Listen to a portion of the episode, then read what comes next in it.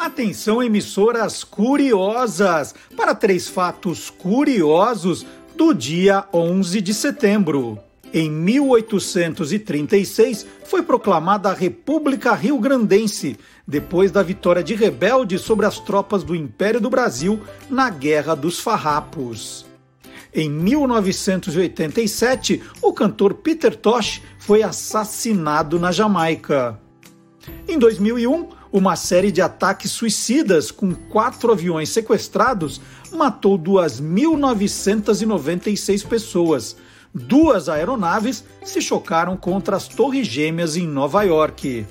Está entrando no ar o programa que acaba com todas as suas dúvidas. Olá, curiosos! Bom dia, curioso! Bom dia, curiosa! Hoje é 11 de setembro de 2021. Está começando o Olá, curiosos! Tudo o que você sempre quis saber sobre qualquer coisa. Programa recheado de atrações e hoje, gente, vai ser um programa um pouco mais curto, né? Foi semana de feriado, estava difícil de, de marcar entrevista, alguns colaboradores não puderam fazer, então o programa hoje, mas pouca coisa, um pouco mais curto para você, mas cheio de destaques. Vamos saber o que tem no nosso programa de hoje. Profissão perigo, a vida de um torcedor visitante. Haja perigo, viu? E uma homenagem a Dudu Braga, o segundinho. E o último sutiã, quem esquece, hein? O professor Fábio Dias traz um jingle espetacular. A chegada dos super-heróis Marvel ao Brasil com o Silvio Alexandre e a origem das apetitosas Madeleines com o professor Dionísio da Silva. Tudo isso e muito mais. Hoje vai ter celebração até do dia da cachaça nesse programa. Então, tudo isso e muito mais no Olá Curiosos, que começa agora com um agradecimento e uma celebração. Essa semana, foi na quarta-feira, ultrapassamos a marca de 5 mil seguidores no YouTube. Olha que bacana, em um ano, 5 mil seguidores número que vem crescendo.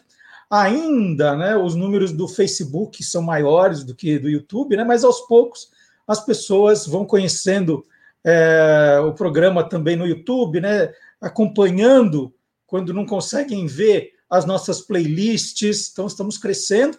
Agradeço a todos que estão aqui todo sábado, né?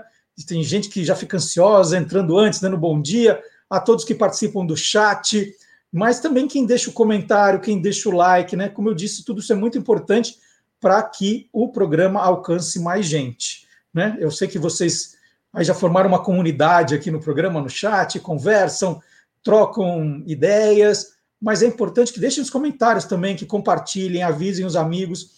Olha, sem exagero, toda semana eu, eu tenho que contar para alguém que o programa não acabou, que ele ainda existe nas novas redes sociais. Essa semana, agora, fiz duas lives na, na, na página do TikTok do Guia dos Curiosos, e, e, aparecem pessoas falando assim: Puxa, eu gostava tanto do programa na Rádio Bandeirantes, pena que acabou. Olha, nas duas lives apareceram, posso dizer aí, meia dúzia de pessoas lamentando. Falando, não, gente, não acabou, não. Nós estamos no YouTube, nós estamos no Facebook. Aí vou contando, pessoal, agora vou te seguir, vou te acompanhar. Não sabia, não sabia. Então, é importante que vocês me ajudem a divulgar isso para outras pessoas. Então, 5 mil seguidores no YouTube em um ano, bacana.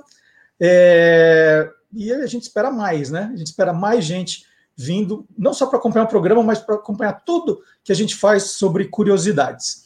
Então vamos lá, vamos começar o programa. Agora a responsabilidade aumenta, né? Vamos começar o programa com o Gilmar Lopes. O Gilmar, ele é pioneiro na checagem de fatos. Quando ninguém falava do termo ainda fake news, o Gilmar já trabalhava desde 2002 desvendando as notícias da internet, se elas são verdadeiras ou farsas. Vamos lá, Gilmar?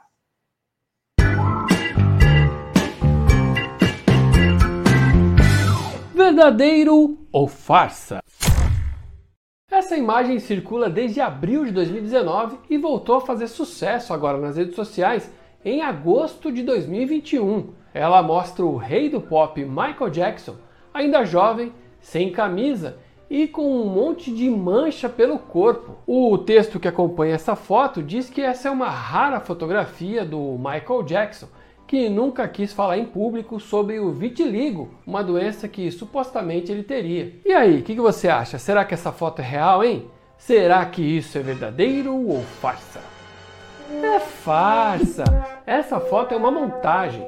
A foto original foi tirada em 1981 por Lynn Goldsmith, em Massachusetts. Massachusetts.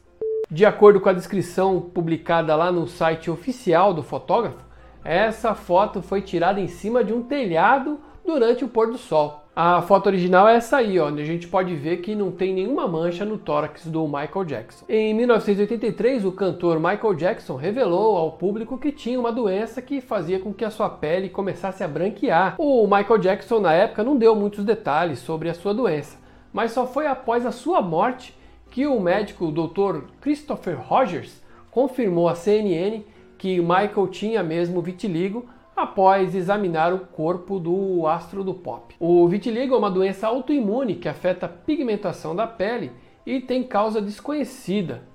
Bom, geralmente o vitiligo é assintomático e também ele não é contagioso, viu? A gente não pega vitiligo de ninguém. Então, amiguinhos curiosos, essa foto que mostra o Michael Jackson sem camisa e com o corpo cheio de manchas é farsa. Essa montagem foi feita em cima de uma foto tirada em 1981. Na foto original a gente pode ver que ele não tem nenhuma mancha no corpo. E aí, você quer saber se o que está rolando na internet é verdadeiro ou farsa? Então entra lá no www.e-farsas.com. Tem gente que anda de um prédio para o outro numa corda. Tem gente que coloca a cabeça dentro da boca de um leão. Tem gente que trabalha no esquadrão antibomba. Tem gente que faz show do homem-bala, né? aquele que sai de um canhão. Mas nada é tão perigoso quanto a vida do jornalista Rodrigo Barneski, que está lançando o livro Forasteiros Crônicas, Vivências e Reflexões de um torcedor visitante, não um torcedor de futebol só, é o que vai na casa do adversário. Rodrigo, dá para dizer que você gosta de viver perigosamente, né? Bom dia. Bom dia, Marcelo. É, não sei se é tão perigoso quanto essas atividades que você colocou, mas é de fato é uma, uma vivência de muitos riscos, de muitos perrengues, de muitas situações difíceis, mas é também uma, uma vivência apaixonante, né? O que me levou, inclusive, a, a escrever o livro, a, a querer contar essas histórias com, e dividir com muito mais gente. Mas tem uma dose de adrenalina bem forte quanto todas essas outras atividades que eu listei aqui, né? Porque não é. Você fala assim, não, eu vou ali ver um jogo de futebol e volto. Tem um monte de coisa envolvido pelo que você conta aqui. Tem. É, eu, eu, o livro ele surge para contar a história do torcedor visitante, que eu, eu entendo que é um protagonista do futebol pouco lembrado pela mídia, e, e de fato é, não é para qualquer pessoa. Você aceitar é encarar um território hostil, uma torcida que te odeia, encarar a polícia que normalmente não é muito gentil com o torcedor de fora, é, e eventualmente chegar numa situação de bater a porta na cara do estádio, não ter ingresso para você e ter que voltar para sua cidade sem ver o jogo. É, isso aconteceu comigo já e acontece com muita gente o tempo todo. Então, esse tipo de história que eu acho que deveria ser contada de maneira mais, mais correta e mais, e mais abrangente. Bom, eu vou pegar um exemplo aqui que você dá no livro, que é uma viagem que você fez aqui do lado, para Belo Horizonte. Né? Você já fez viagens internacionais, a gente vai tocar nesse assunto. Mas Belo Horizonte, aí você conta que é, não dorme direito, passa fome, passa frio, é, o ônibus, as empresas alugam sempre os piores ônibus para os torcedores organizados, né? Posto de gasolina não gosta que torcedor organizado desça, aí tem que esperar o comboio da polícia. Quer dizer, não, não é, não é para gente fraca, né? Não é, e depende de você ter um sentimento muito forte pelo seu time e, e uma disposição muito grande para encarar situações adversas.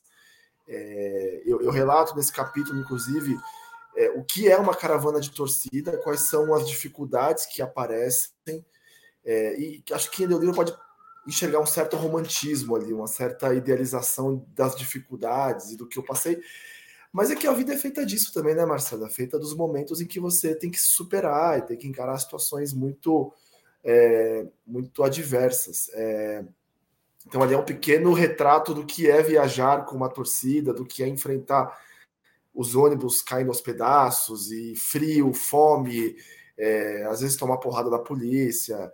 E eu procuro, eu procurei ser muito honesto no livro, inclusive para contar que tem coisas erradas que acontecem numa caravana de torcida.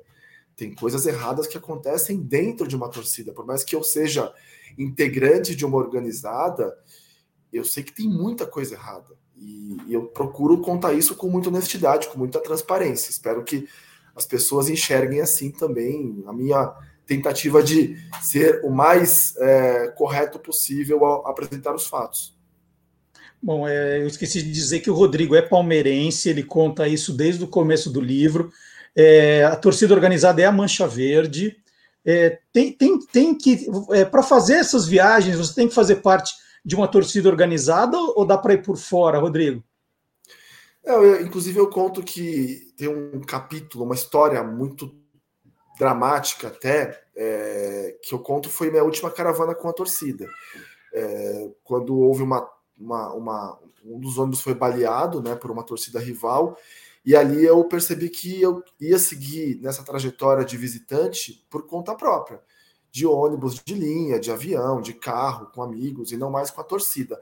A torcida é uma das formas, normalmente a mais barata, a mais arriscada, mas hoje, eu com dois filhos, né, tendo uma família constituída e tal, eu sigo nessa rotina, né, até antes da pandemia, claro, indo de avião, de carro, de ônibus de linha, de maneira muito mais controlada. Então, há, há diversas maneiras de fazer isso. E hoje, inclusive, especialmente nos jogos fora de casa, tem empresas que fazem esse tipo de, de pacote turístico mesmo, para quem quer passar um, alguns dias em Buenos Aires, por exemplo, com todo o conforto e ver o jogo também, com ingresso garantido, com setor específico, com guia.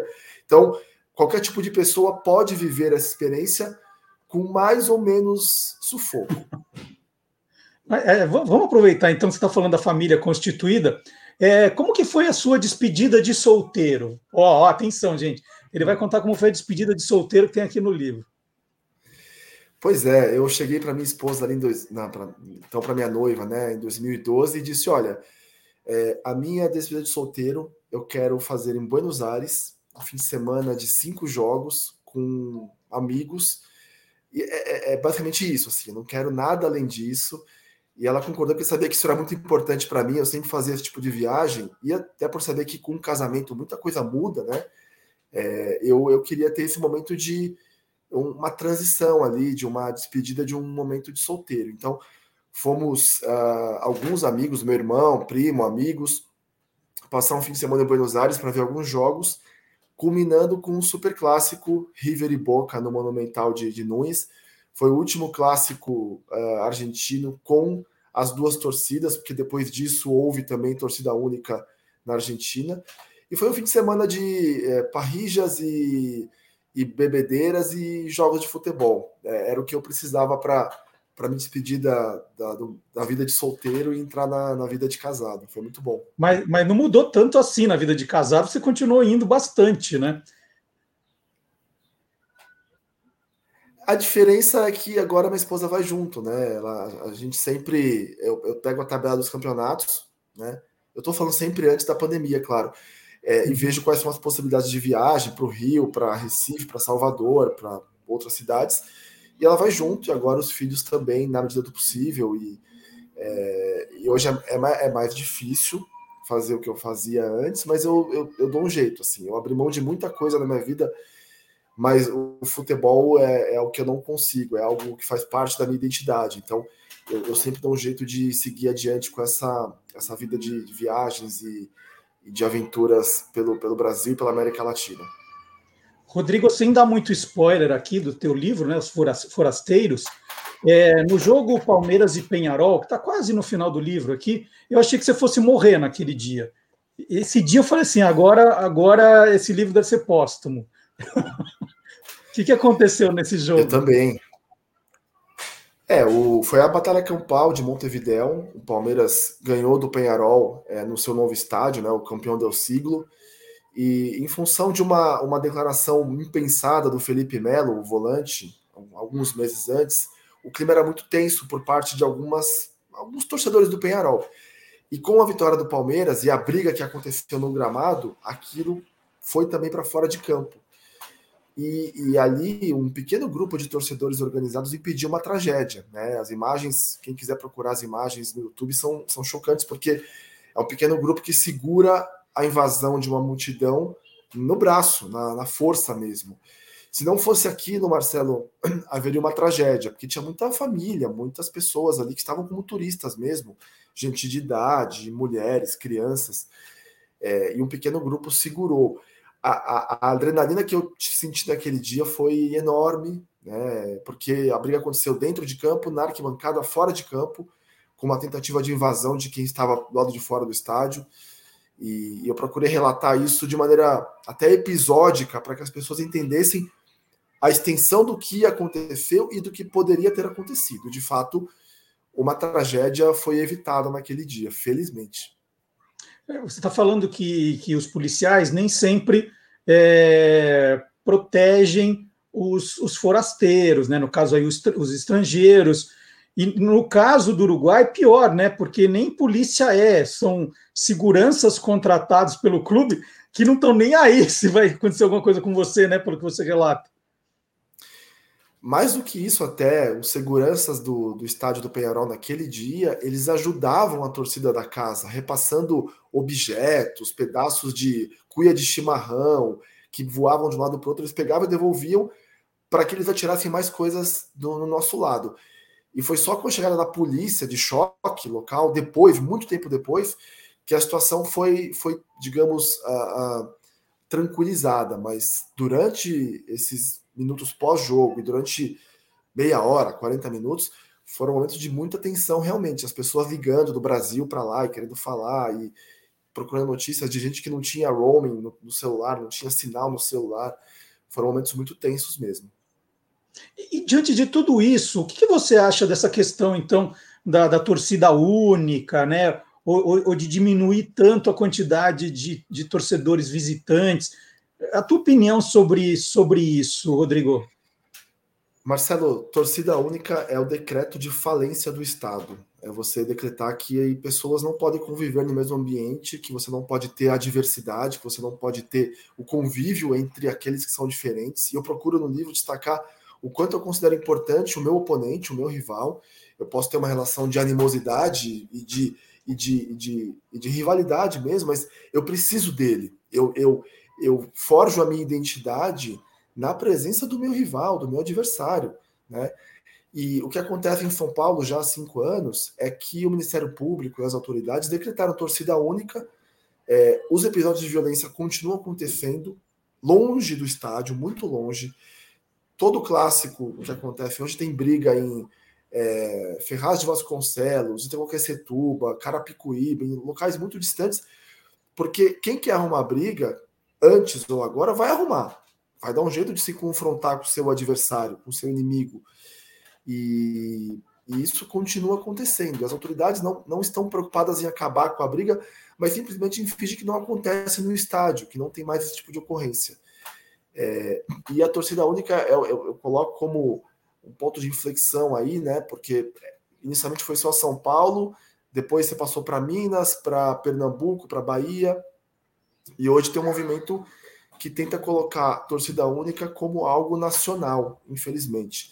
É, e, e, o que os torcedores muitas vezes não entendem, eu, por exemplo, como palmeirense, a não ter um corintiano no meu estádio, isso para mim é uma violência contra mim, inclusive, isso significa que eu, palmeirense, não posso ir ao estádio do Corinthians no jogo do retorno. É um direito meu que é caçado, é, uma, é, é o Estado dizendo: olha, você não tem mais esse direito.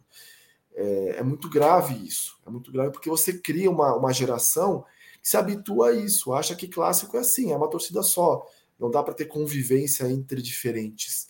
É muito perigoso em longo prazo pelo tipo de, de, de raciocínio que você cria na sociedade, de que os, o, aquilo que é diverso e que é diferente tem que ser separado, tem que ser apartado, tem que ser colocado à margem. É muito perigoso isso, Marcelo. Eu realmente eu sou uma pessoa que combate muito isso e o livro procura trazer isso e mostrar essa reflexão para um, um conjunto de pessoas maior.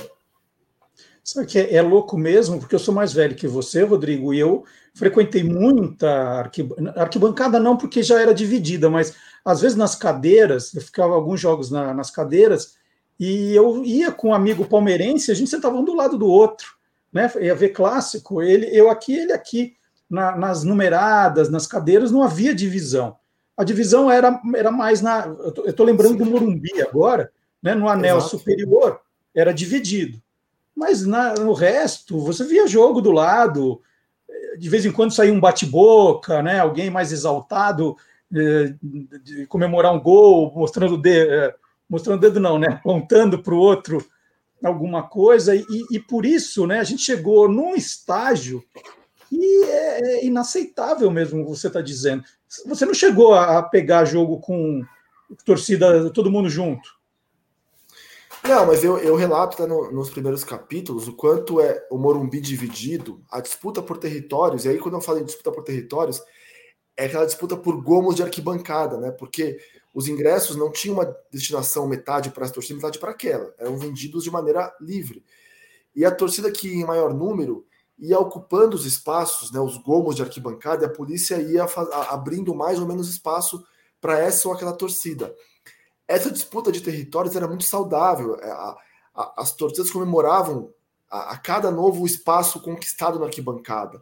Isso era saudável para a rivalidade. Era uma coisa que você tinha uma disputa por território dentro e fora do estádio, né? Para você ver quem estava em maior número.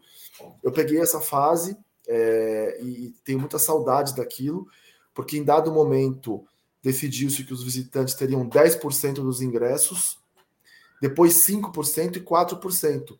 E quando você faz isso, você acaba confinando a torcida a um local parece uma jaula mesmo. Você acaba criando um ambiente bélico, um ambiente que eu tô ali, eu preciso me defender. Eu, e, e isso acirra a animosidade, a agressividade, né? Então, e, e, claro, você acaba colocando ali quem está mais disposto para um confronto, para um embate, para uma questão de falar, eu vou defender minha pele e a dos que estão aqui comigo. E, e isso acaba gerando um, uma, uma, disposição para o conflito e pode gerar brigas. Então, isso é, você quando coloca isso em perspectiva, você chega até o momento atual em que você simplesmente olha e fala: olha, é melhor proibir o visitante, né? Por questões financeiras, por questões de preguiça até da, da, das autoridades, né? De achar que é mais fácil assim. Então, eu lamento muito por, aqui, por esse tempo, né? Anos 80, 90, que as gerações atuais não sabem nem o que é, Marcelo, e acham que é normal. O clássico não tem visitante, é uma pena.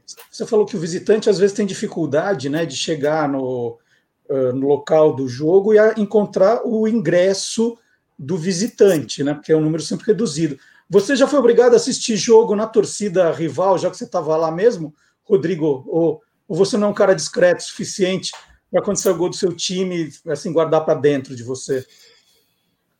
Aconteceu, aconteceu algumas vezes de ter que entrar na torcida da casa e dar um jeito de passar para o setor visitante. Aí você tem que contar com a boa vontade de um, de, um, de um, policial ali, ou do cara que controla o acesso né, da, dos portões.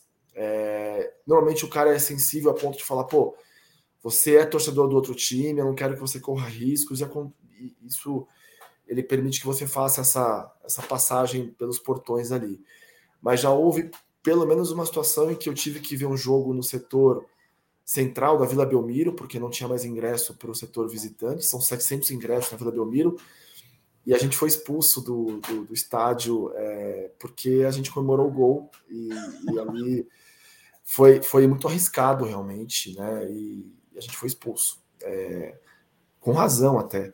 Mas ali foi uma, uma, uma coisa de extravasar na hora do gol, e a gente correu muito risco. Então, não recomendo para ninguém.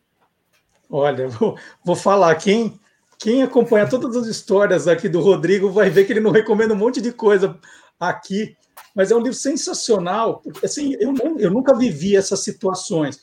O, o máximo que eu corri risco é, é assim, fui assistir um Corinthians e São Paulo com os meus dois filhos mais velhos, são paulinos na época, e aí falei, bom, como eles me pediram, eu vou assistir na torcida do São Paulo. E eu já, já era jornalista na época, falei, acho que eu estou correndo risco, mas vamos lá. Né? Não fui reconhecido. E uma vez eu fui fazer uma brincadeira, no, mas aí nem era jogo. fui no Orlando Duarte, estava lançando um livro é, sobre o Palmeiras, no, no, no, agora no Aliança, aqui, né, no Parque Antártico. Eu falo aqui porque é aqui do lado de casa. E eu fui fazer uma brincadeira, ele tinha lançado um do Corinthians, foi lançar um do Palmeiras. Aí eu levei o meu do Corinthians para pedir autógrafo lá no Palmeiras. Gente, essa quase não sai vivo.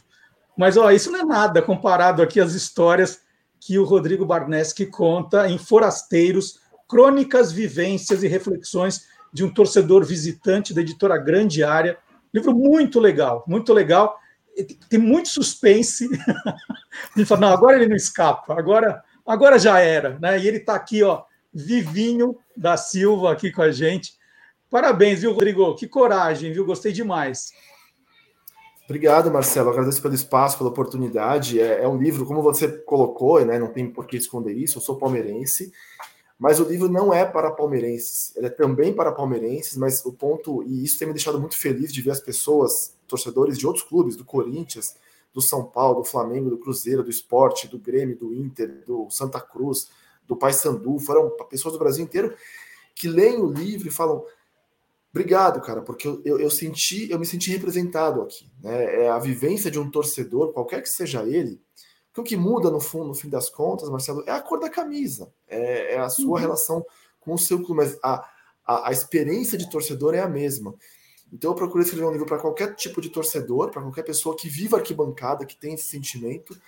Por isso que eu trago muitos relatos de outras torcidas e das minhas vivências pela América Latina, por exemplo. Então, tem histórias de jogos em Buenos Aires, no Chile, na Bolívia, no Uruguai, que procuram dar esse caráter mais amplo. Então, qualquer torcedor que tem essa vivência de arquibancada vai ler e falar: pô, eu consigo me enxergar aqui, né? Essa dificuldade, essa, essa, essa vivência, essa, essa, esse sufoco que ele passou, eu já passei também. Então, agradeço a você pelo espaço, pela oportunidade e a todos que já leram o livro, que vão ler ainda. Estou aberto até para conversar sobre o livro, para receber é, os comentários aí de quem, de quem se identificar ou quem tiver críticas também. É, acho que isso me ajuda também a melhorar para os próximos que espero eu virão. Muito legal. Muito obrigado, viu, Rodrigo? Bom final de semana para você. E agora nós vamos provar que não é só o Rodrigo que é curioso, não. O mundo inteiro é curioso. Vamos ver.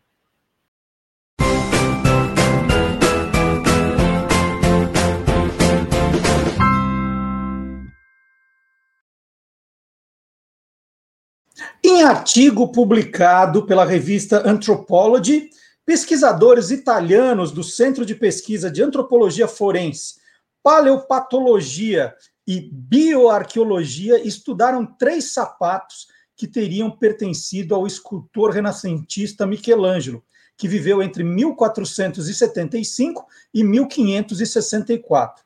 A partir desse estudo, eles concluíram que Michelangelo media 1,57m. Embora um homem de 1,57m pareça ser pequeno para os padrões atuais, essa era considerada a altura média dos homens nos séculos XV e XVI. Os calçados estudados foram encontrados na casa do artista depois de sua morte. Os tamanhos semelhantes levaram os pesquisadores a acreditar que todos foram usados pela mesma pessoa, no, no caso Michelangelo. Foram eles um par de sapatos de couro e um chinelo também de couro. Todos estão expostos no Museu Casa Bonarotti, em Florença, na Itália. Agora, uma pergunta, né? Por que só um pé de chinelo, né? Foram dois sapatos e um chinelo. E aí entra mais uma curiosidade. Embora houvesse um par completo desses chinelos de couro, o museu informou que o outro pé foi roubado em 1873. Esse ficou né? Tá aí a explicação. E é hora também de nós festejarmos uma outra marca importantíssima dessa semana. Essa veio na segunda-feira. Né? Nós amanhecemos na segunda-feira com 100 mil seguidores no canal do Guia dos Curiosos no TikTok. Olha que espetacular. Agora já somos quase 105 mil, mas nós amanhecemos na segunda-feira, no dia 6, com 100 mil seguidores. E, e aí, né, no, no perfil, o, o, TikTok coloca lá, né? Seguidores, 100k. Né? E aí você já deve ter visto. As pessoas é, hoje abreviam mil com a letra K, né? Então, quanto, vai, quanto é o, a, a, sei lá, o prêmio da loteria? Ah, 5K, 5 mil. Né? Quantas pessoas foram? 20K, 20 mil. Então, estão substituindo o mil por K. E por que a letra K? Então, para comemorar os 100 mil seguidores no TikTok, eu expliquei, né? Por que a letra K? Vamos ver?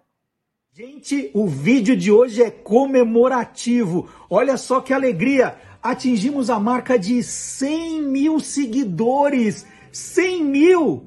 Mas por que a gente tem usado a letra K para representar o mil? Qual é a lógica disso? A resposta é simples. A letra K vem de quilo. Quilo em inglês é com K, tá, gente? K-I-L-O.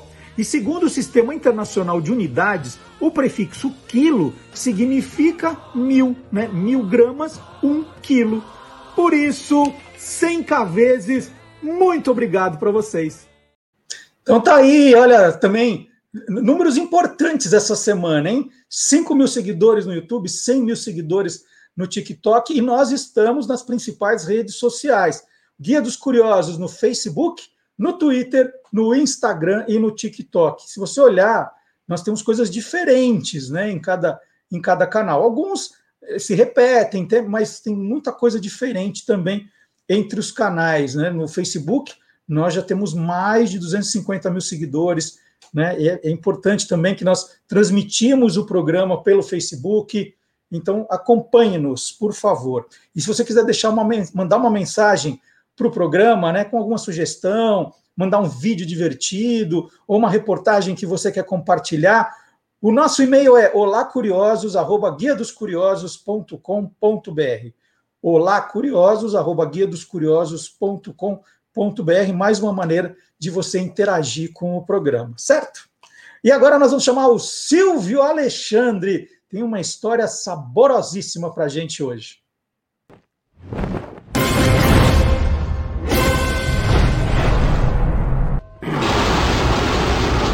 Universo Fantástico. Em setembro de 1966, estreava na TV americana o primeiro desenho animado da Marvel. Eram cinco personagens: Capitão América, Homem de Ferro, Hulk, Thor e Namor, o Príncipe Submarino, em histórias de 20 minutos. Com o nome Clube Marvel Super-Heróis, foi lançada no Brasil em 1967 em São Paulo, pela recém-fundada TV Bandeirantes. No Rio, pela TV Rio. Em Minas, pela TV Belo Horizonte. E em Brasília, pela TV Alvorada. Ao mesmo tempo, chegavam nos postos de gasolina as revistas em quadrinhos Super-Heróis Shell. Receberam este título pois eram patrocinadas pela empresa de petróleo, que promoveu uma grande campanha publicitária. Além disso, foi criado uma edição de super-heróis para colorir. E a Atma também entrou no negócio, lançando uma série de bonecos de plástico duro dos heróis. No Brasil, foram apelidadas de desenhos desanimados. É que a técnica usada foi a xerografia, ou seja, tirar fotocópias das revistas e filmar. As imagens eram estáticas. As únicas partes animadas eram boca e os olhos. Para simular movimentos, eram utilizados efeitos de zoom, e claro, diversas onomatopeias apareciam na tela para sugerir o dinamismo da situação. Mesmo com essa produção precária e bem tosca, os super-heróis da Marvel alcançaram grande popularidade. Na verdade, permitiram que os quadrinhos invadissem as casas de milhões de pessoas em todo o mundo.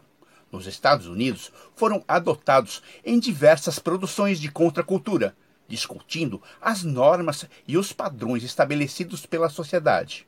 Os quadrinhos faziam parte da rebeldia e da contestação dos anos 1960. Alguns exemplos são marcantes, como o cantor folk Jerry Jeff Walker, que gravou a canção A Balada do Hulk em seu álbum Paul Jangles, de 1968. A revista Rolling Stone, dedicada à música, política e cultura pop, fez uma capa com o Hulk, com sua cor verde maçã e pulsante como um abacate termonuclear. E uma com o Capitão América, em artigo que examinava o mundo da Marvel. Capitão América também era o nome da moto do personagem de Peter Fonda, no filme Sem Destino, de 1969, um símbolo da liberdade. No Brasil, o filme O Homem Nu, de 1968, com Paulo José, é uma comédia de costumes que critica o convencionalismo político e a hipocrisia cotidiana. Adaptado de um conto de Fernando Sabino, mostra com destaque os cinco super-heróis do desenho desanimado. Informou Silvio Alexandre, descobrindo que o universo cinematográfico Marvel teve um começo. Para o universo fantástico do Olá, curiosos! E esse programa, né, com os desenhos super-heróis Marvel, foi tema já de uma matéria muito bacana no site do Guia dos Curiosos. Nós contamos um pouco mais né, dessa, desse programa exibido pela, pela TV Bandeirantes, como contou o Silvio, patrocinado, patrocinado pela Shell. E aí tem uma coisa espetacular, né? Está escrito a trilha e os temas musicais, porque nós, nessa, nessa reportagem aí, você vai encontrar no guia dos curiosos.com.br, nós pedimos para nossa banda, Beck e os Tiozão, para eles regravarem, né, com novas versões, a música do programa, né, tinha a, o tema de abertura do programa, e depois o tema de cada herói. Então, você entrando lá, você vai relembrar desse programa, vai relembrar do programa e das trilhas.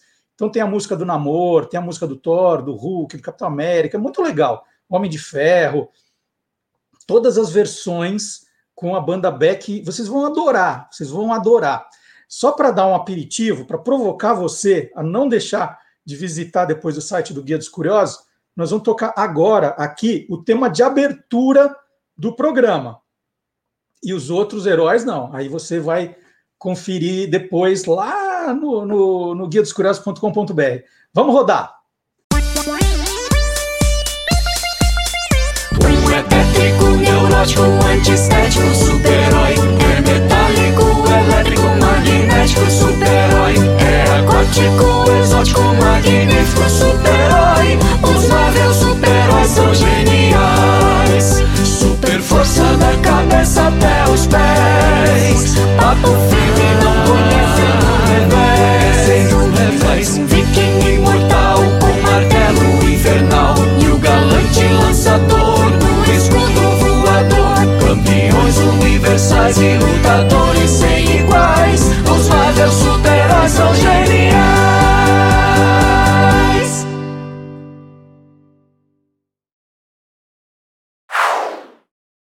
E para quem gosta de heróis, né? Isso era só o aperitivo. Tem mais lá no Guia dos Curiosos. Aqui no novo Guia dos Curiosos, edição fora de série, tem um capítulo, vou falar a página aqui, só sobre heróis.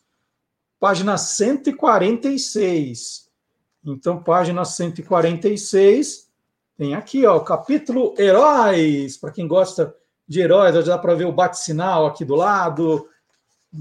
Tem aqui, ó, ó o Batmóvel. Tem também. Aqui fala do Superman, do Thor, tá aqui. Tem mais. É, do Hulk tem também.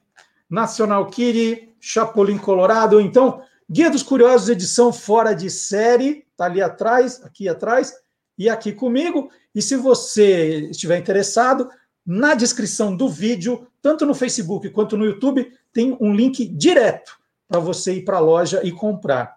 É, se você preferir, também no site do Guia dos Curiosos tem um banner, um botão, e você é, vai, vai direto, vai cair na editora direto, certo? Vamos ver agora, nós vamos chamar o professor Fábio Dias. Esse comercial que o professor Fábio Dias nos traz né, é espetacular, é espetacular. Eu não lembrava, aí quando ele me mostrou, falei, gente, que comercial! Vamos lá, hora do nosso Clube do Jingle.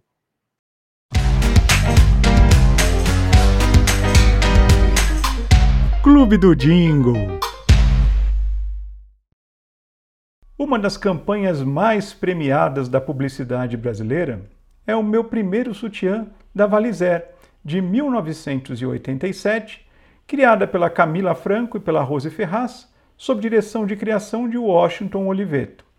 Esse comercial fez tanto sucesso, essa campanha foi tão vitoriosa, que nos anos seguintes, vários desdobramentos, vários outros comerciais nasceram acompanhando o mesmo conceito. Um deles foi o que eu escolhi para trazer hoje. Eu escolhi esse comercial porque ele tem um jingle muito incomum, muito curioso. Sobre o tema That's Amore, Vicente Salva e Edgar Gianulo criaram um jingle que mesclava frases em inglês e em português, iam descrevendo o estado de espírito de um homem que acabava de sair de um prédio ao amanhecer, completamente apaixonado pela noite que teve com a namorada, e ele passeava pela cidade, tentava tomar café, tentava ler jornal, mas não conseguia se concentrar em nada, justamente porque estava apaixonado. O espectador só ia identificar isso ao final, com a assinatura da Valizer, ou seja, dizendo que o último sutiã a gente também não esquece. Vamos assistir e relembrar esse comercial que fez muito sucesso no início dos anos 90. The daylight is coming, si fa giorno, it's like a dream, what a night d'amore. Play with birds gives me joy, brings me back to when I was a foolish boy. Just breathing amore for my little bambina. The red flowers remind me of your burning sweet bocca bella. Let me have un caffè to dream on my bambinella. Try to read the paper, but news means so little to my cuore. Cares? I just care for amore.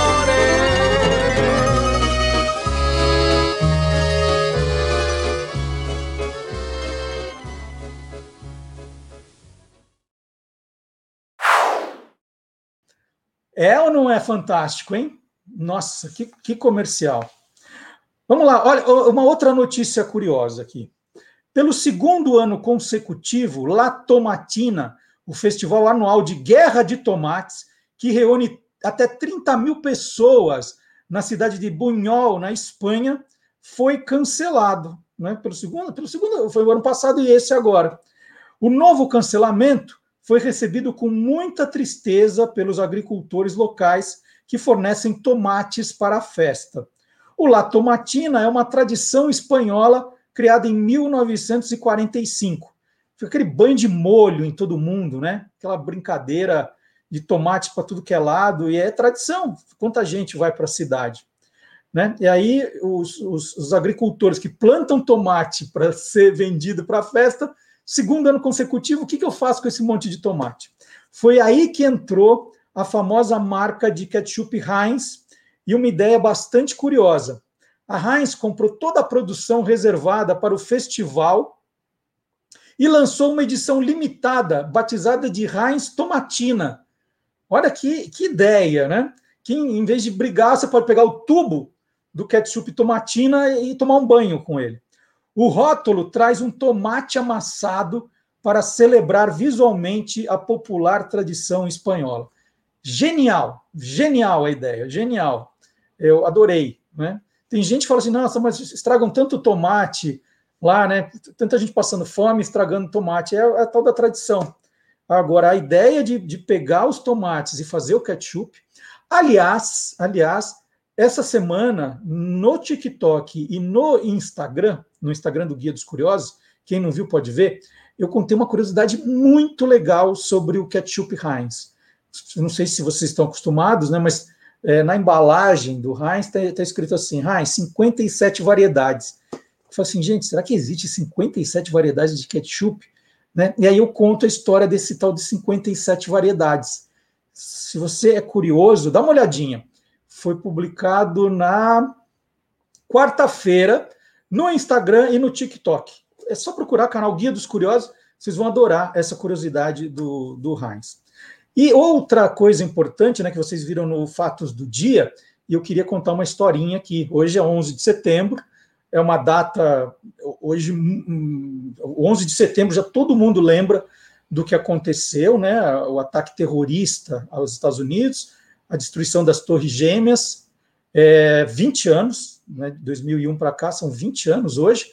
Então, vocês estão vendo reportagens na televisão, filmes estreando, é, muita gente falando, e é um daqueles acontecimentos que todo mundo acaba se lembrando de onde estava e o que estava fazendo na hora em que recebeu a notícia. Tem algumas notícias tão impactantes que a gente, a gente não esquece, né? É, por exemplo, onde, onde você estava quando soube da morte do Ayrton Senna, é, quando soube da, do, da queda do avião dos Mamonas Assassinas, é, do, do, da queda do avião da TAN, né? E, geralmente são, são tragédias, assim, em que são tão impactantes que a gente lembra o que estava fazendo, onde estava. E aí eu queria contar para vocês o meu 11 de setembro de 2021, porque eu estava nos Estados Unidos naquele dia, e eu estava justamente é, naquele dia eu ia fazer um voo para Nova York. Né? Os aviões interceptados estavam indo, indo para Nova York ou para outras cidades, mas os dois da, da Torre Gêmeas interceptados, sequestrados, estavam fazendo esse, esse caminho e bate um medo, né? E aí eu vou contar a minha história rapidamente, e hoje eu, hoje eu, vou, eu vou contar essa história também numa live no TikTok a partir das 17 horas, hoje sábado, para quem está assistindo aqui sábado de manhã. É, eu, eu e, e, minha mulher, né, na, na, época éramos namorados, estamos fazendo um ano de namoro, um ano pouquinho de namoro, nós resolvemos trocar alianças em Nova York. Essa é a nossa ideia, né? Aquela coisa de, de comédia romântica, né? Sintonia do amor. Então nós resolvemos fazer uma, uma viagem para os Estados Unidos. Nós queríamos conhecer é, Los Angeles, São Francisco, algumas cidades desse caminho e depois nós atravessaríamos os Estados Unidos para terminar a viagem em Nova York. Eu tenho até guardado aqui o nosso, a nossa programação de viagem. Então, aqui, ó, a gente, a gente fez uma programação de viagem, saímos de São Paulo no sábado, dia 1 de setembro. Então, tá aqui. E aí era Los Angeles, Monte Rey, São Francisco, e nós resolvemos ir para Las Vegas, porque nós queríamos ver um, um, espetáculo de um grupo novo, que estão falando que era muito bom, que era um tal de Cirque du Soleil. Né? Então, nós, nós marcamos de ir para Las Vegas para assistir o tal do Cirque du Soleil, que nós queríamos ver, e depois, no dia, vamos ver se dá para mostrar bem aqui, no dia 11 de setembro, irmos para Nova York, um voo que saía de Las Vegas às 9 da manhã. Não, às 11 da manhã, às 11 da manhã. Nove da manhã era o horário para se apresentar no aeroporto.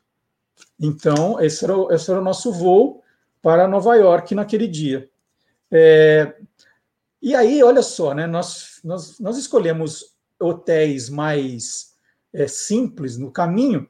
Falou assim: bom, como nós vamos passar só duas noites em Las Vegas, vamos pegar um hotel um pouco melhor e depois, né, pelo menos para duas noites mais glamurosas. Aí pegamos um hotel bem caro. E aqui no nosso diário de viagem, que nós temos guardado hoje, né, que a gente escreveu algumas coisas desse, dessa viagem, eu até coloquei uma curiosidade aqui. Nós ficamos no hotel MGM, é, e eu não sei se o recorde foi batido, mas quando eu escrevi aqui no, no caderninho, eu coloquei o MGM Grand, Grand é o maior hotel do mundo, são mais de 5 mil quartos. Para dormir em todos eles, uma pessoa precisaria de 14 anos e 3 meses e nós ficamos, eu coloquei aqui no quarto, 11.415. Era tanto elevador naquele hotel, se a gente se confundisse, não, não achar o quarto tão rápido. Bom, mas essa foi a ideia. Fomos então para Nova York, é, para Las Vegas, e depois iríamos para Nova York. No dia 11 de setembro, nós acordamos, falamos assim: bom, vamos tomar café da manhã e a gente já, já pega as malas e vai embora. A gente já tinha acertado o shuttle do hotel para o aeroporto. E aí, né, aquele hotel cheio de gente, o cassino, nós descemos para tomar o café, né? Aí, passando no cassino, você obrigatoriamente para ir para o café tem que passar para os restaurantes do café tem que passar pelo, pelo cassino, aquelas televisões ligadas e as pessoas vendo, né?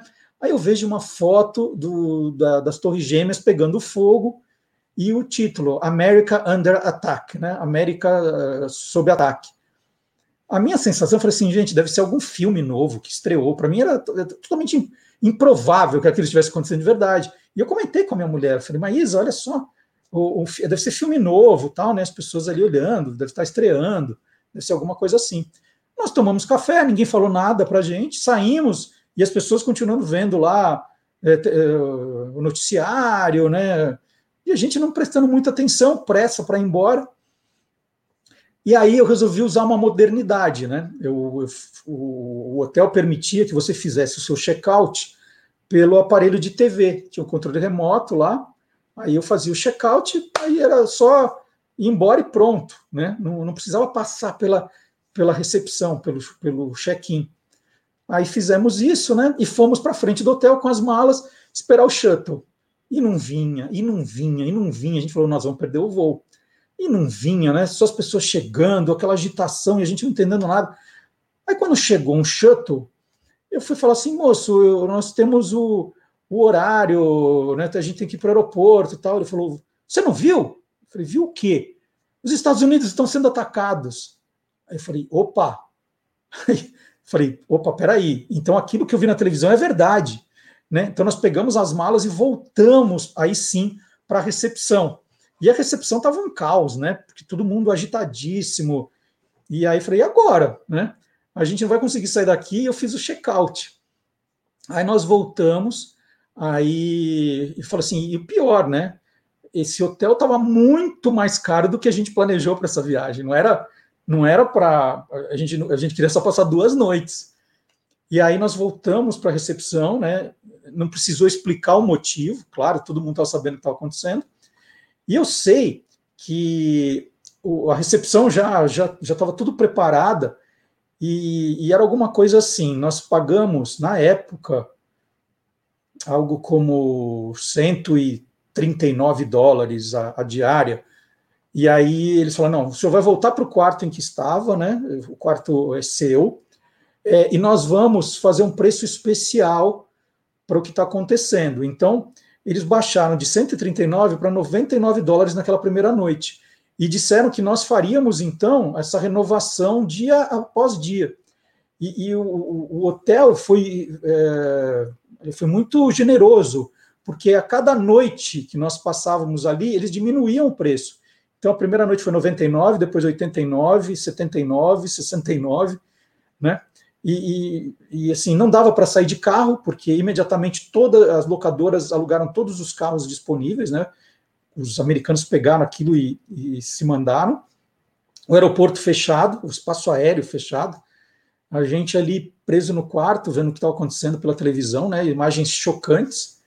E aí nós resolvemos, então, não, não vamos, vamos ligar na Varig e dizer que a gente não quer voltar por Nova York. Para que ir para Nova York, né? é, a gente volta para Los Angeles, a gente está aqui do lado. E aí ficava tentando ligar na Varg, eles não tinham previsão, né? Falou, não, o senhor liga amanhã, liga amanhã. Todo dia eu acordava, ficava no, com o telefone uh, no Viva Voz, esperando que alguém atendesse. Às vezes demorava duas horas para alguém atender, deixava ali a musiquinha tocando. Então foi um, foi um terror, né? Foi um terror, porque estava uh, todo mundo em pânico. Você via pessoas recebendo notícias de mortes de conhecidos. Então estava totalmente sem clima. E a nossa ideia de comemorar em Nova York, né, falou assim, não, vamos nos casar no, na, no alto do Empire State Building, né, vamos tro trocar as alianças lá. Perdeu totalmente sentido. Mas falou, não, não vamos em prédio nenhum, né? Eu sei que a Varg não liberou, né, quando o espaço aéreo abriu, a, Varg não liberou a nossa volta para Los Angeles. Disseram que era melhor nós seguirmos com o, as passagens do jeito que estavam é, no, nós tivemos que voltar para Nova York, tivemos que voltar né, no dia 16, segundo a minha agenda, foi no domingo, 11 de setembro foi numa terça, e nós conseguimos ir para Nova York no dia 16. No dia 16, conseguimos o voo, né, também terrível, né, o medo que todo mundo estava de andar de avião. Em geral, o espaço aéreo americano, na hora de pico, tem 5 mil aeronaves sobrevoando o país, né? Na, naquela época eram 5 mil, né? Mas os voos diminuíram bastante, as pessoas ainda muito assustadas. E eu tinha, no dia 16, a primeira comunhão do meu filho mais velho, o Rodrigo. E eu comecei a ver, né? Comecei a ficar desesperado que eu ia perder a, a primeira comunhão, como eu perdi. Porque eu só consegui para Nova York no dia 16 e ainda ficamos três dias em Nova York para conseguir remarcar o voo para o Brasil. E o voo para o Brasil ainda nos obrigou a ficar 10 horas esperando no aeroporto de Nova York. Né? Nova York estava uma desolação total, então a gente, a gente tentava sair para comer alguma coisa, né? mas não, não, não existia clima para fazer turismo. Né? A gente via uh, a cidade ali em luto, é, nós também preocupadíssimos, né? qualquer barulho estranho à noite já assustava, querendo voltar logo, e, e então foi um... E, e, a gente pensou, né, puxa vida, no dia 11 de setembro nós tínhamos também um voo, né, e você pensa, puxa, é, poderia ser o nosso voo, por que não? Né? Esses foram muito mais cedo, mas nós, nós estamos fazendo esse voo. E eu tenho guardado aqui, né, você sabe que eu gosto de guardar, a minha passagem no dia 11 de setembro. É a passagem Las Vegas, Nova York, que eu tenho guardado. Então, isso que a gente não esquece do que fez nessa, nessa data. E é engraçado que é uma viagem que de repente apagou na, na mente, né? Os passeios legais, tal. Eu estava até olhando aqui o, o diário, falei assim, nossa, parece que eu apaguei tudo isso que aconteceu antes. Quanta coisa legal, né? Mas foi a foi esse sentimento que ficou marcado. Então é isso. E quem quiser ler mais, nós temos várias reportagens, é, é reportagens muito emocionantes no site do Guia dos Curiosos sobre o 11 de setembro. Tem essa aí, né, essa mais geral, mas tem os cães heróis, tem os memoriais. Depois eu voltei para Nova York em 2019. Eu, perdi um pouco no 2019, fui visitar o, o, memorial do 11 de setembro, um lugar muito, muito, muito forte, de, de grande impacto. Então é isso, gente. Só queria contar essa, essa curiosidade. Hoje, às 17 horas, eu vou falar mais sobre essa aventura do 11 de setembro no numa live no TikTok, tá? Puxa, depois de tanta história, né? Agora é hora de chamar o professor Vard Marx.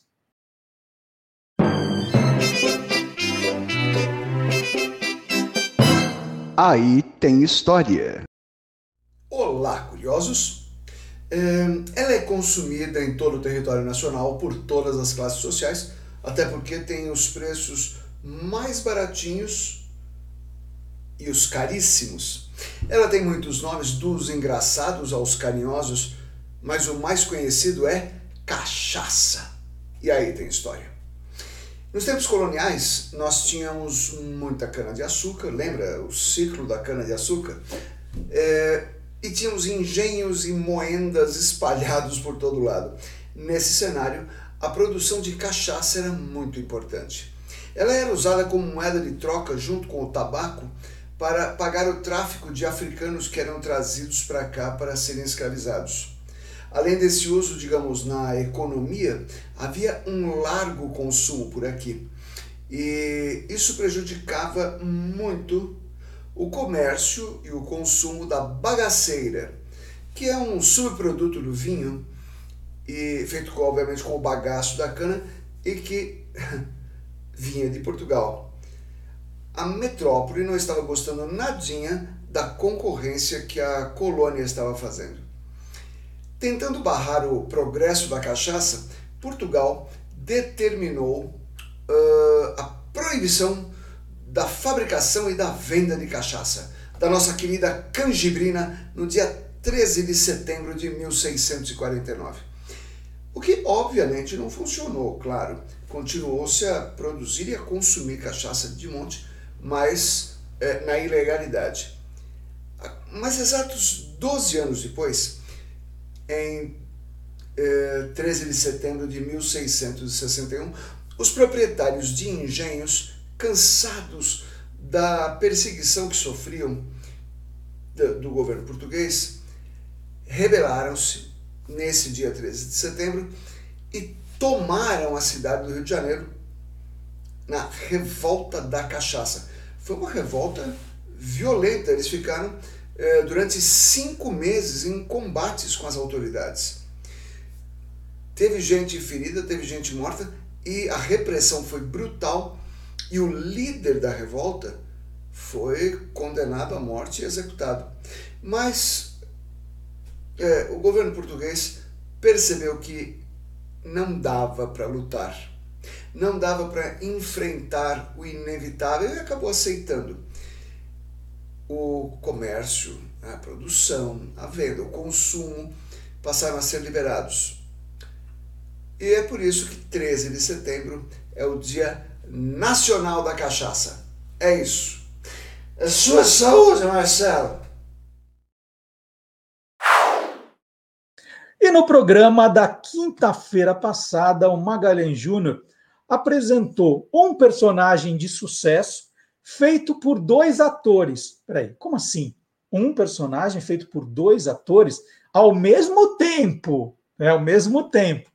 É, no começo da televisão não tinha essa história de videotape, né, transmissão ao vivo, né, era, era, era transmissão ao vivo para outro estado, né? Era ali para a cidade, para aquele lugar. E aí um programa de sucesso que era exibido na mesma noite no São Paulo e no Rio de Janeiro tinha que ter dois atores para o mesmo personagem. E um desses, um desses personagens é o Mendigo da Praça. É uma história sensacional o, o, ele falou de outros casos, tá? Mas o, o principal foi o mendigo da praça. E aí fica o convite para você ir até. Uh, se você já estiver aqui no YouTube, é aqui mesmo. Se você estiver no Facebook, e dar uma olhadinha no canal do Guia dos Curiosos no YouTube e acompanhar o Magalhães Júnior. É, o programa é sempre quinta às oito da noite, mas dá para ver a hora que você quiser, dá para maratonar, você vai se divertir se você gosta da história da televisão. Quem não perde esse programa é o Bruno Mazeu, gente. Bruno Mazeu adora o Quem Te Viu, Quem TV do Magalhães Júnior. Então vamos lá. Um trechinho do programa da quinta-feira passada, só para dar vontade para você e depois assistir o programa inteiro.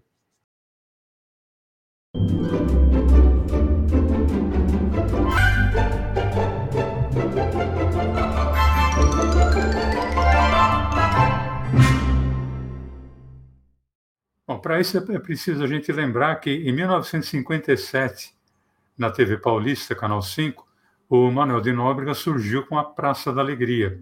E um dos personagens criados por ele, Manuel de Nóbrega, era um mendigo que era interpretado pelo ator Borges de Barros. O personagem não tinha nome, Marcelo. Isso era uma característica, uma curiosidade. É um dos poucos personagens que não teve nome. Uhum.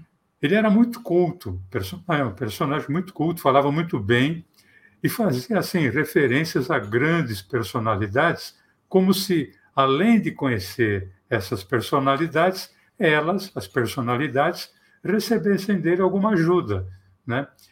Ele era chamado, inclusive, por quem escrevia, eu depois na, na Praça Nossa acabei escrevendo esse quadro, nós o chamávamos de caro colega, porque era a forma como ele cumprimentava o Manuel de Nóbrega. E foi assim durante toda a existência é, da Praça da Alegria e depois na Praça Nossa, junto com o Carlos Alberto de Nóbrega. Tem o seguinte, é, tem dinheiro para o ônibus? tem, tem, tem. E que voz marcante que ele tem, né?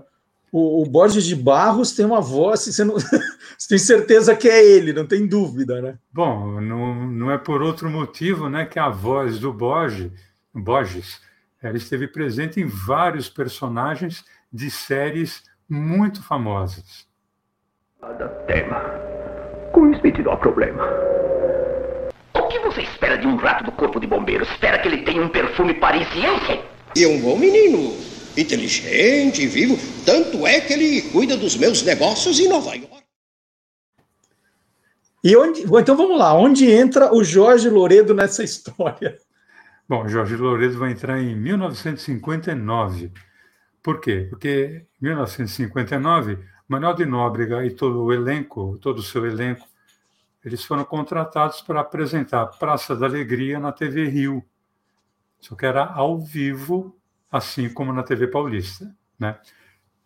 O único comediante do elenco de São Paulo que não pôde atender a esse convite foi justamente o Borges de Barros.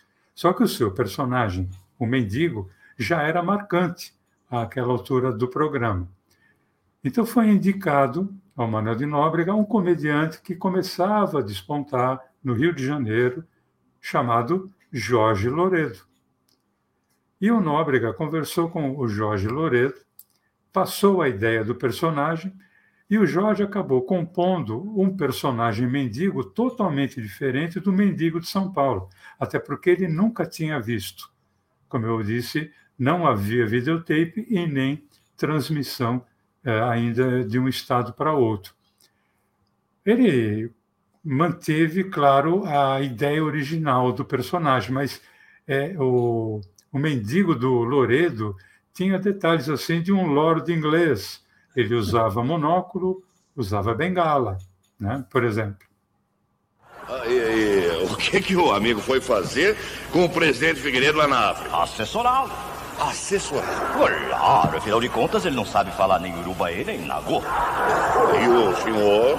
Falo fluentemente. E agora é hora de leitura no nosso programa.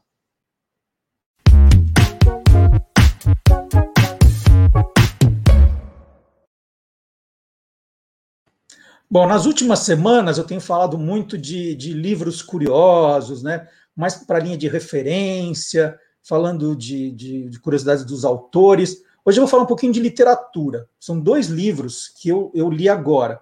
É, e, e, por coincidência, são dois livros que têm muito em comum. Né? São duas histórias que falam de amor entre pais e filhos, mas que, que trazem todo o, o, que acontece na volta. Né? É, é, é a relação pai e filha, mas que tem muita história por trás. Vou começar com esse aqui, O Lugar. O Lugar, da escritora francesa Annie Ernaux, que é nascida em 1940. É um livro curtinho, lançado em 1984 e que agora ganha uma nova edição pela editora Fósforo. Ele tem só 70 páginas, é muito rápido de ler, mas tem um vigor inacreditável. Narra a história do pai, né, da, da Anne, que era um homem de pouca instrução, vivia na França rural, ali no começo do século XX, tem uma dura vida de operário de fábrica, né, onde ele conhece a mulher. Depois os dois abrem, é, é uma, aí é uma loucura, né? Abrem o próprio negócio, é um café mercearia, e que continuam passando por muitas necessidades. Mas é lindo, né? Como ele recebe as, os amigos da filha, é, né, o, o, esforço que ele faz para receber bem as pessoas, as necessidades que ele passa. Anne é uma das criadoras do gênero literário conhecido como autoficção contemporânea. Então, esse é, esse é um dos que eu li agora, bem curtinho, e que tem muita relação, né, que eu falei que são histórias de amor de, de pai e filha, com o caderno de memórias coloniais, aqui da Isabela Figueiredo. Esse aqui foi lançado em 2009, essa edição é da editora Todavia, e enquanto fala do pai, que é um eletricista, a autora também trata do racismo português em Moçambique. Né? Fala de exclusão social, fala de trabalhos sempre mal remunerados, de questões de exploração né, do colonialismo. Tem uma, uma, uma cena aqui que se passa no cinema, que é, que é nossa, muito poderosa. Fala, fala do, do racismo dentro da sala de cinema, onde cada um ia ficar, como os negros eram tratados. A professora e, e a escritora, né, a Isabela, a Isabela Figueiredo, ela nasceu em Maputo em 1963. Em 63, Maputo ainda era conhecida como Lourenço Marx. E aí ela se mudou para Portugal em 1975. Essa mudança é retratada aqui no livro, também uma parte muito forte e fez parte do processo de descolonização depois da Revolução dos Cravos, que tinha acontecido um ano antes. Então, dois livros espetaculares para ficam de indicação aqui do, do Tolendo de hoje, certo? E para quem é bastante curioso e não aguenta esperar, fica o convite também para assinar a newsletter do programa. Toda sexta-feira, às 8 da noite, você pode receber um e-mail nosso, um só, dizendo todas as atrações do programa em primeira mão. E mandamos também né, quais são os destaques do site, o que tem de novo no TikTok, o que tem de novo no YouTube. Então, fica aí o, o convite. É só entrar no site do Guia dos Curiosos, você vai ver lá, assine o, o boletim aqui, é, é, grátis. Você só precisa colocar o e-mail que você quer receber. Ó, a gente não quer saber seu nome, seu endereço, seu Pix, nada disso. Né? É, é, número do alistamento militar, nada, nada, nada. É seu e-mail que você quer receber, aí você dá uma olhadinha, sexta-feira, 8 da noite, recebeu? Dá uma olhadinha na caixa de spam, se não ficou preso tal, você libera, pronto. Cansou de receber, pega lá, descadastra e não recebe mais, não tem exceção. E outro convite também, todos os dias, às sete da manhã, no Instagram e no Facebook e no Twitter do Guia dos Curiosos, você pode curtir cinco efemérides curiosas. Isso também tem aumentado a audiência, muito bacana. E por falar em Instagram, gente, a gente está pertinho dos 10 mil seguidores. No Instagram, esse número 10 mil é meio mágico, né? Tem que passar dos 10 mil para você ser alguém no Instagram. E a gente está bem pertinho, né? Está ali, ó, um pouquinho menos de 500 pessoas. Nós precisamos. Então, se você não, não ainda não foi lá é, curtir, por favor. Se você ainda não não espalhou, por favor, né? Tô, pertinho. Vamos ver se a semana que vem a gente já comemora aqui 10 mil seguidores do Instagram, hein? Que tal? Vamos fazer? É... E né, mais uma última coisa, né? Já, já os likes aqui? Deixar o seu joinha, deixar o seu comentário, compartilhar o programa, tudo muito importante. E nós estamos também em podcast, sábado, 10 da manhã. Você pode ouvir apenas o programa. Se está com alguma, alguma atividade marcada fora, né? Vai fazer um supermercado, um sacolão, gosta de caminhar sábado de manhã para relaxar, vai num parque, né? Você não quer ficar assistindo o programa, você pode baixar e ouvir no Deezer, no Spotify ou no SoundCloud. É muito fácil também, não paga nada. Aí você baixa e ouve o programa. E né, nós falamos muito em podcast, em rádio, porque nós temos aqui um especialista no assunto, que é o professor Marcelo Abud. Mas hoje, o professor Marcelo Abud pediu licença, mais, né, mais do que é, importante, é, para fazer uma homenagem a um grande homem do rádio, o Dudu Braga, falecido na quarta-feira passada, né? Que, uma perda, uma, uma morte que me deixou muito chateado em todos os anos na Rádio Bandeirantes, né, cruzava muito com o Dudu, era o tempo todo. Às vezes nós, eu usava um estúdio que ele usava depois, então toda semana a gente conversava, se via, falava do Corinthians, falava do programa. Ele participou do Você Curioso inúmeras vezes, é uma pessoa muito gentil, sempre sorridente, sempre alto astral, e agora essa morte aí aos 52 anos deixou todo mundo muito chateado. E o professor Marcelo Abud, então, falou: hoje eu não vou falar de podcast, hoje eu quero prestar uma homenagem mais que merecida, justa, ao Dudu Braga, que é o que a gente vai ver agora. No final do ano passado, no quadro Interferência, aqui no Olá Curiosos, nós fizemos uma homenagem ao rei Roberto Carlos.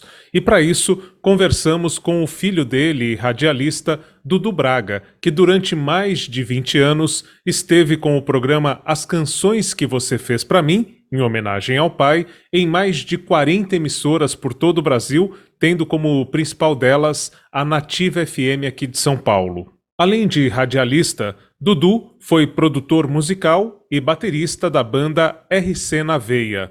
Dudu Braga faleceu esta semana, na última quarta-feira, dia 8 de setembro, devido a um câncer que ele vinha tratando desde o ano passado. Nesta singela homenagem que fazemos, vamos relembrar um trecho do depoimento de Dudu Braga em que ele fala sobre como fazia rádio em uma emissora popular.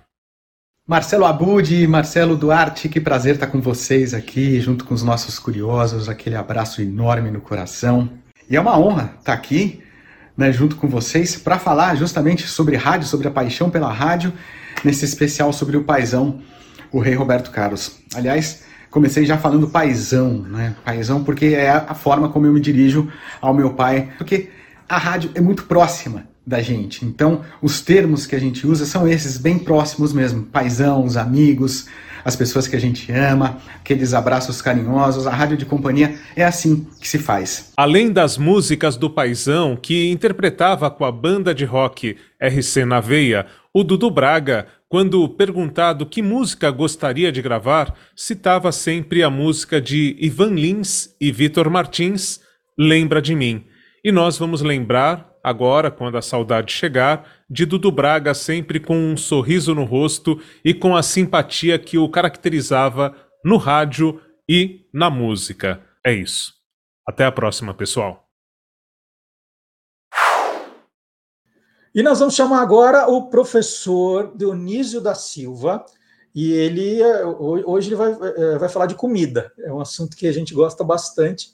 Aliás, é, quinta-feira passada, a gente foi o dia do cachorro quente. O dia do cachorro quente também foi comemorada nas nossas redes sociais.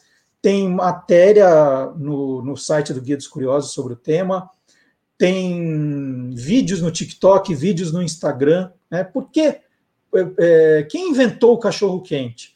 Quem deu o nome de cachorro quente ao cachorro quente? Essa é uma curiosidade muito legal. É, então fica o convite para quem, quem quiser ler ou ver acompanhando nas nossas redes sociais. Aí é isso aí, ó, guiadoscuriosos.com.br. E o professor Dionísio falou assim: não, vou, vou falar de comida hoje. Falou, opa, professor, fique à vontade, vamos lá?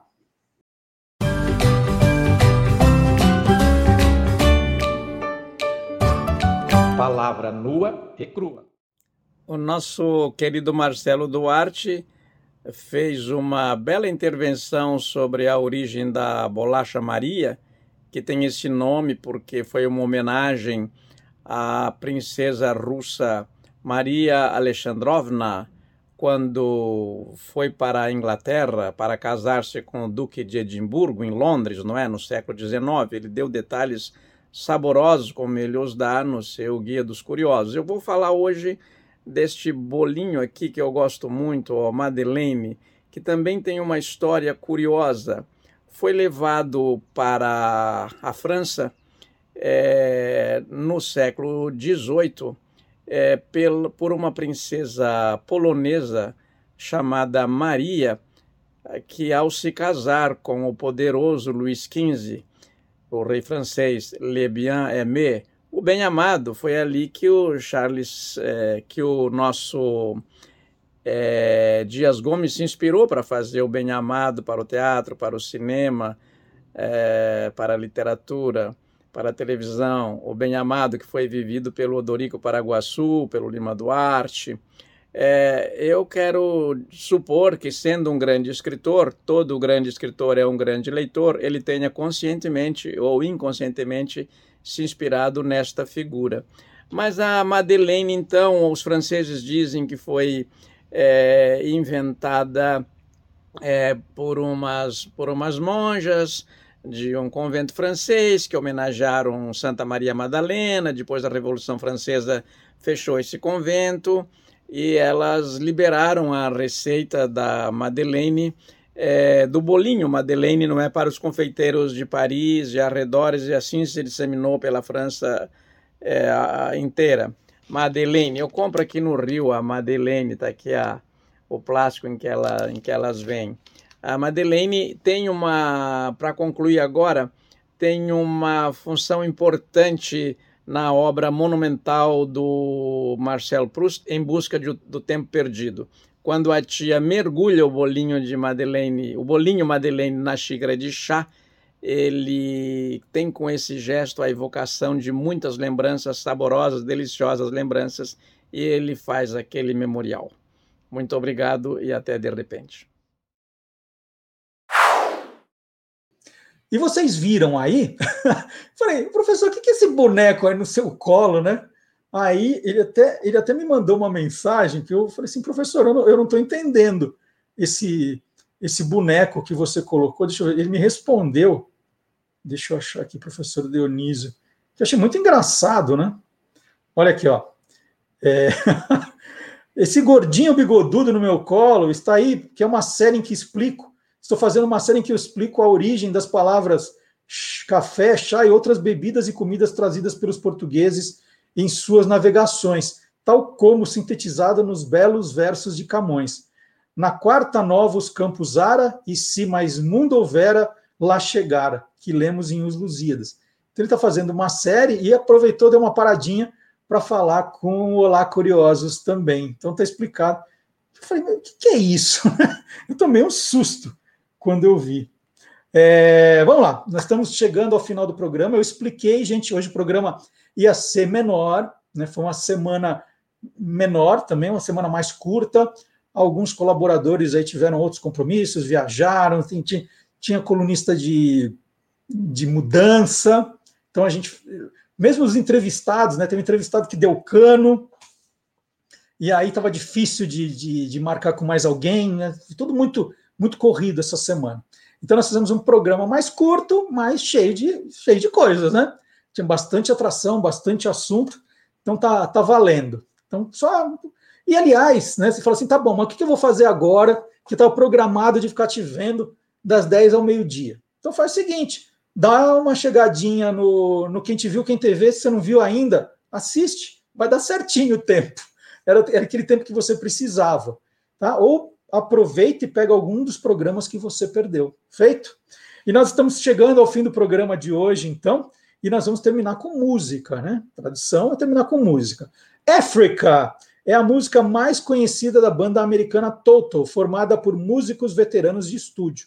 Ela foi lançada em 1982. A banda teve duas fases. A primeira, de maior sucesso, foi entre 1976 e 2008 e depois sem o mesmo sucesso de 2010 a 2019.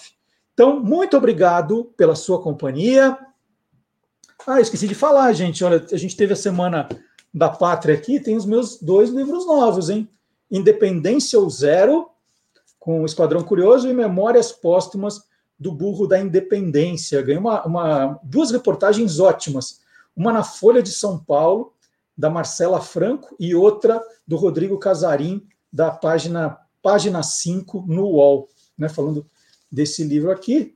E tem também Independência Zero. Se você é professor, professora, né, ou quer ler para filho, pai, sobrinho, entra no site do Guia dos Curiosos, tem também o link direto para você conhecer mais os livros. Então, terminei de falar. Vamos então agora para o encerramento do programa com a banda Beck e os Tiozão. África. Sábado que vem tem mais, gente. Tchau. Playback.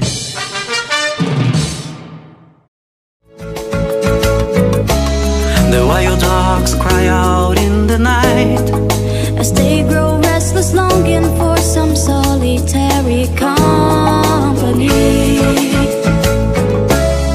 I know that I must do it right. Sure as Kilimanjaro above the sand.